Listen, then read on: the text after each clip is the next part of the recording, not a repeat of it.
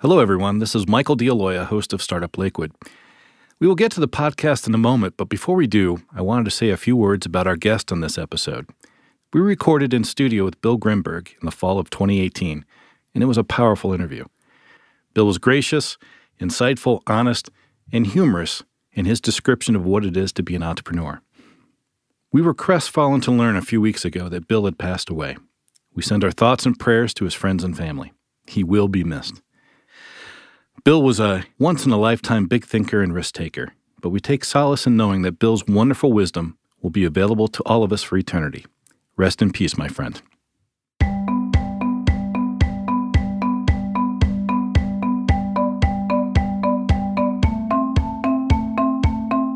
Hello, my name is Michael D'Aloia, and you're listening to the Startup Lakewood podcast.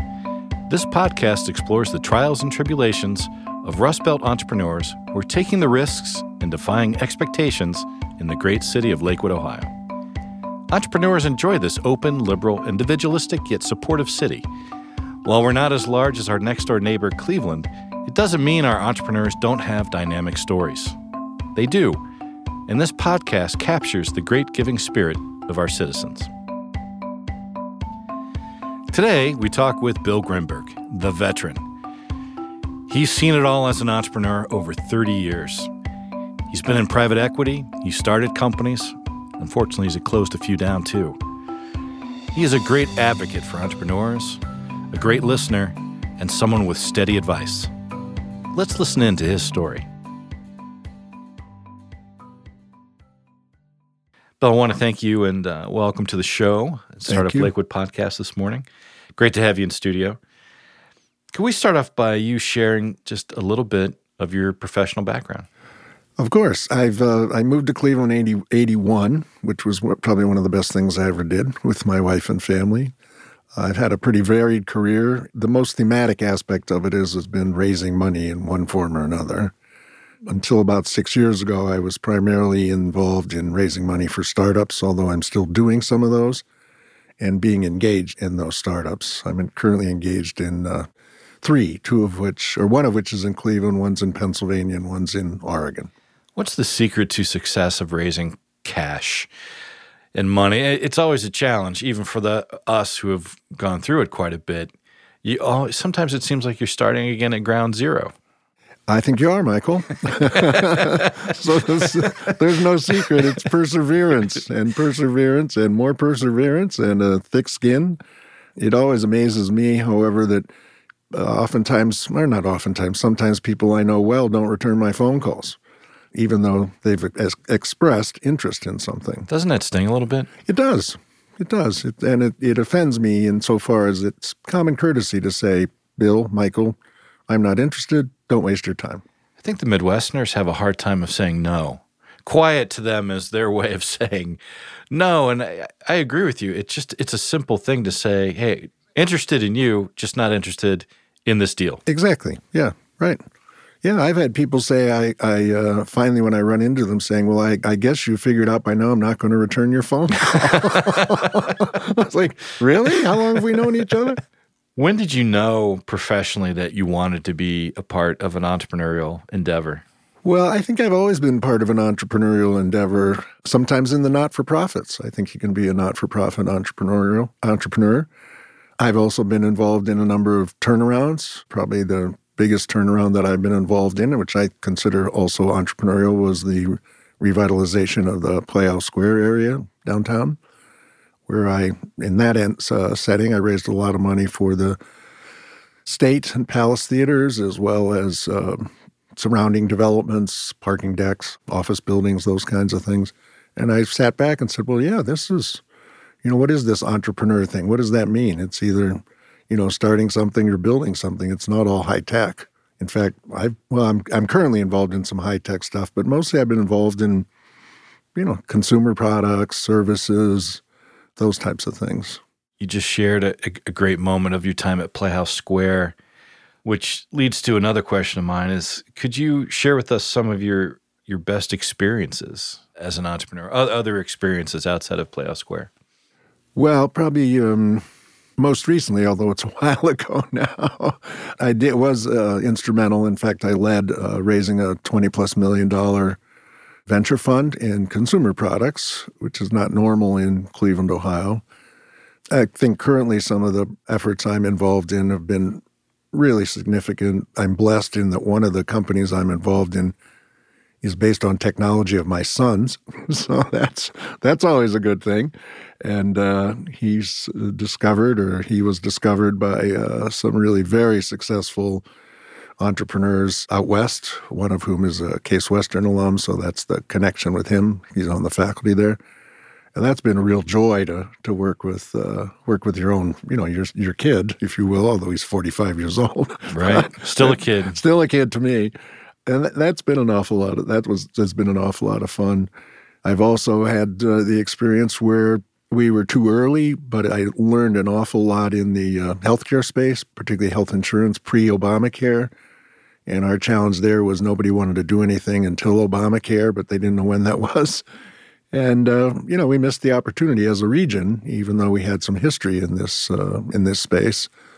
But boy, did I learn a lot about some of the downsides of uh, health insurance. And uh, as uh, Walter Cronkite used to say, our our uh, healthcare system is anything but healthy, a system or caring. so, you learned firsthand. That, I, that I did absolutely. You mentioned your son's connection with Case, and I went to Case as well. Just curious of your opinion, can entrepreneurship be taught?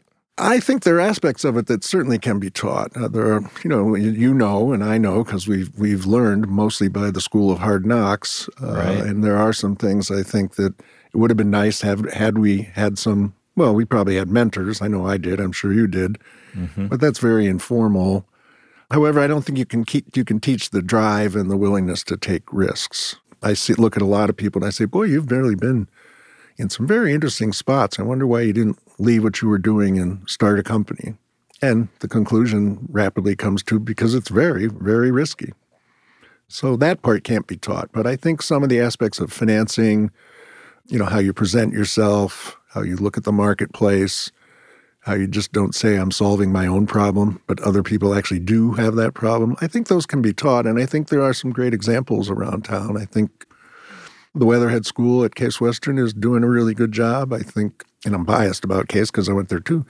I, um, you know, this whole think box that uh, Case Western has, where it's you know like yours and my garage on steroids, where we can go out there and tinker and, Absolutely. and build anything you want.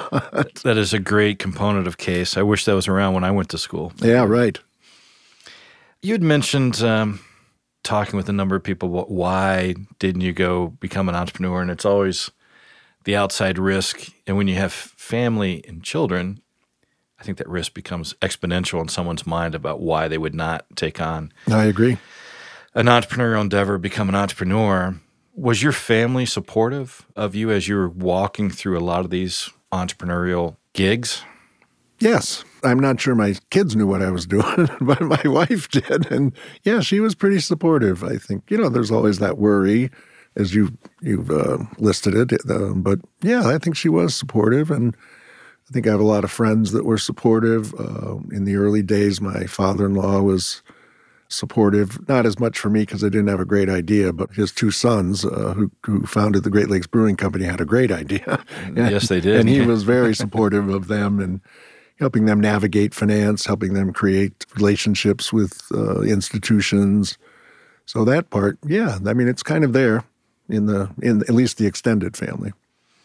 Well, I think you need that support in my early days as an entrepreneur, I lost a lot of friends over leaving companies and jobs because they just thought that was the most crazy thing to do. Right. As I've gotten older, I've gotten lucky with friends, a support system, a wife who really has been more than supportive, both in terms of, you know, just the spiritual support, the financial support at times. It's been, those are not easy things to come by. I think you have to train your family too as an entrepreneur. Right. And don't forget the emotional support, which primarily can come from family. And that, that's a huge component because, uh, as you know, being an entrepreneur is like riding the stock market on a daily basis. it's up and down right. all the time. With a, with a heavy emphasis on the lack of sleep. we like to be sleep deprived and drink caffeine. In your mind, and you've seen a lot of entrepreneurs and a lot of entrepreneurial events occur in this Northeast Ohio. What are some key skills that an entrepreneur should have? Well, we talked about drive, of course. We talked about risk. I think they have to be able to separate what they want to do from what the market would like.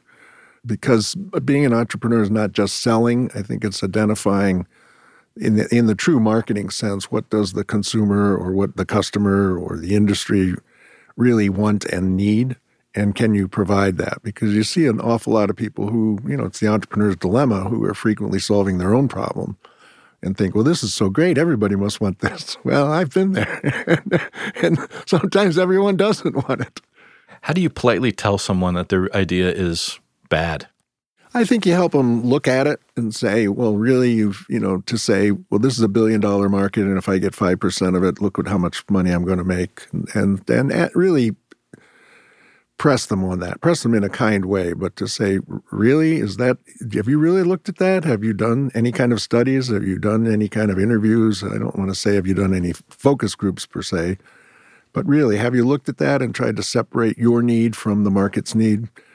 And then you just have to be honest with them and say, well, I'm, I don't, I'm not going to put any money in this, or I'm not going to bring you into my, whatever it is, venture fund company, or, and, and you know, you know this, Michael, that right. it's, and sometimes the, the kindest thing you can tell someone is no, or no, that's not a good idea.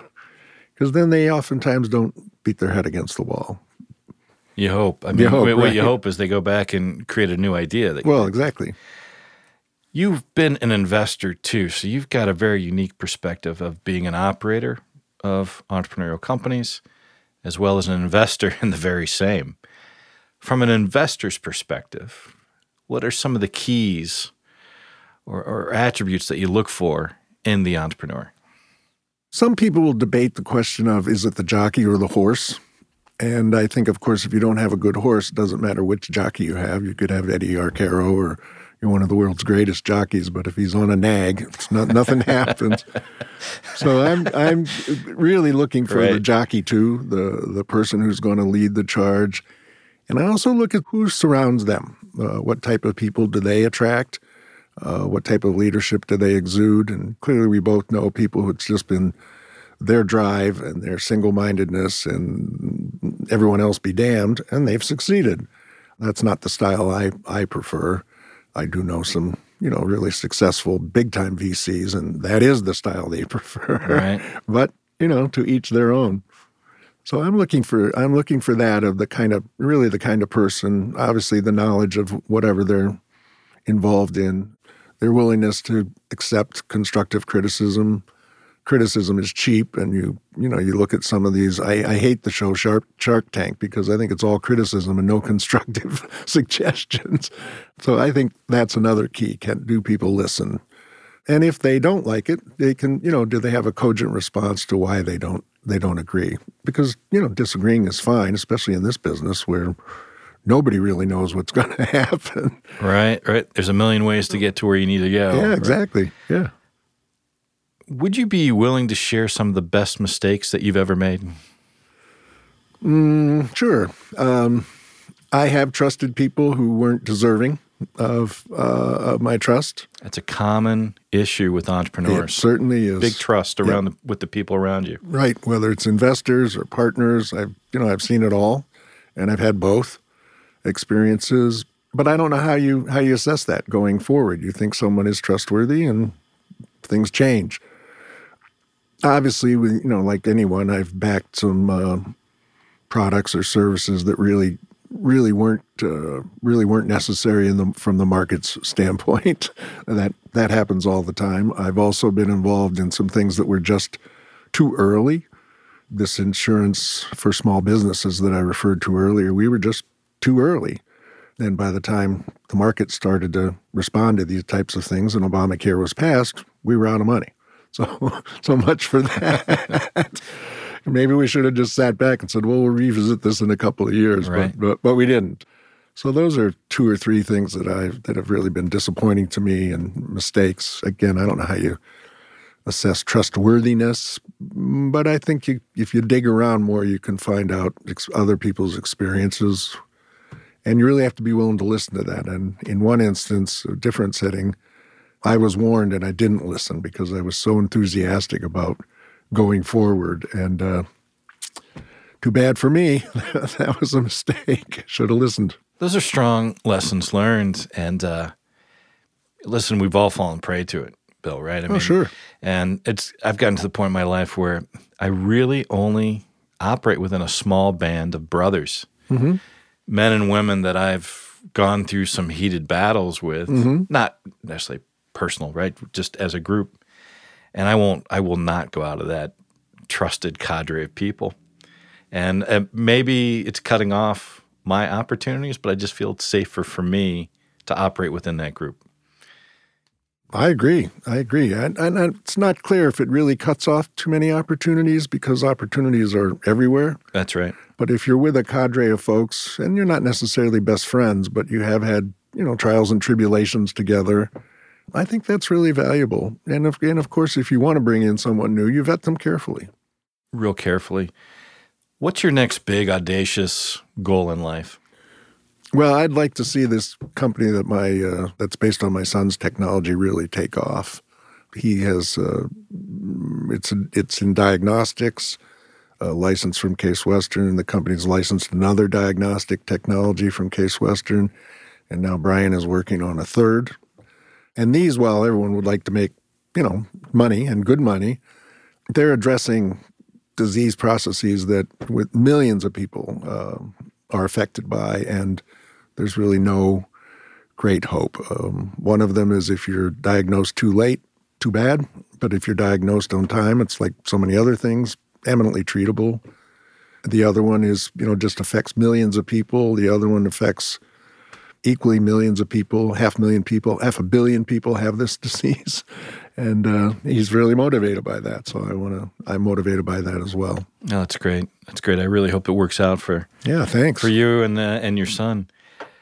Final two questions. So we'll get you off the hot seat as quickly as possible, I promise, Bill. Do you believe Lakewood could be a great place to start a business? I do. I uh, well, I'm you know I've lived here for 35, 35 years or more, 37, I guess. I think we're a little late to the party, but I think it's you know very easy to to be in Lakewood. Uh, there's certainly lots of resources here. Maybe you have to scratch the surface. You just can't look around and expect them to jump out at you you know, I think the economics of Lakewood are terrific, both in terms of space, ease of getting around. If one wants to raise a family close by, I think I know someone who walks to work for about three minutes away, maybe, Michael? My universe is one mile long, Bill. oh, a little longer than three minutes. Okay, yeah, right. 20 perhaps. So I do. I'm, uh, I'm, I'm impressed by what's going on, by what you and some of your colleagues are doing here. I think it takes a while. It takes a while. It doesn't happen overnight. Uh, I recall vividly um, when I was not doing entrepreneurial activity, really, like, although I guess in my definition it would be, where we started working on uh, the biotechnology industry or bio, whatever you want to call it. And we were told, no way in hell, this is not going to happen in Cleveland, Ohio. It can't happen. Nobody will come here to work in these companies.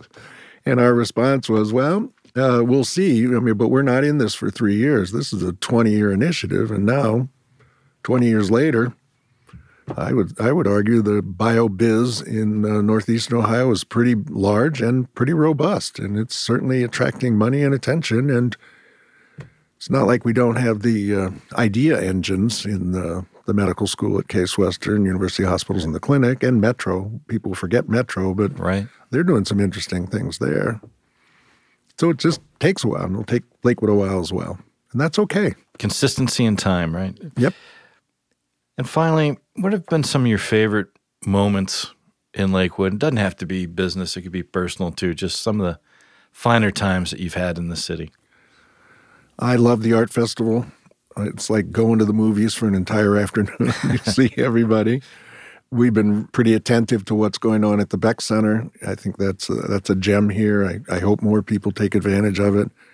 The feeling of living in this town. I mean, when we moved in, we were the young couple with uh, little kids. Now we're the old fogies, but there are 70 kids on our block or, you know, within a two block radius. That's terrific. I mean, the, the city is, re, seems to revitalize itself. And I don't mind being the old fogey now. Not at all. You're a young man at heart. That's right. Thank you. Well, thank you for the time, Bill. I really appreciate you coming in and talking with us at Startup Lakewood. You're welcome, Michael. Thank you for having me. Outstanding.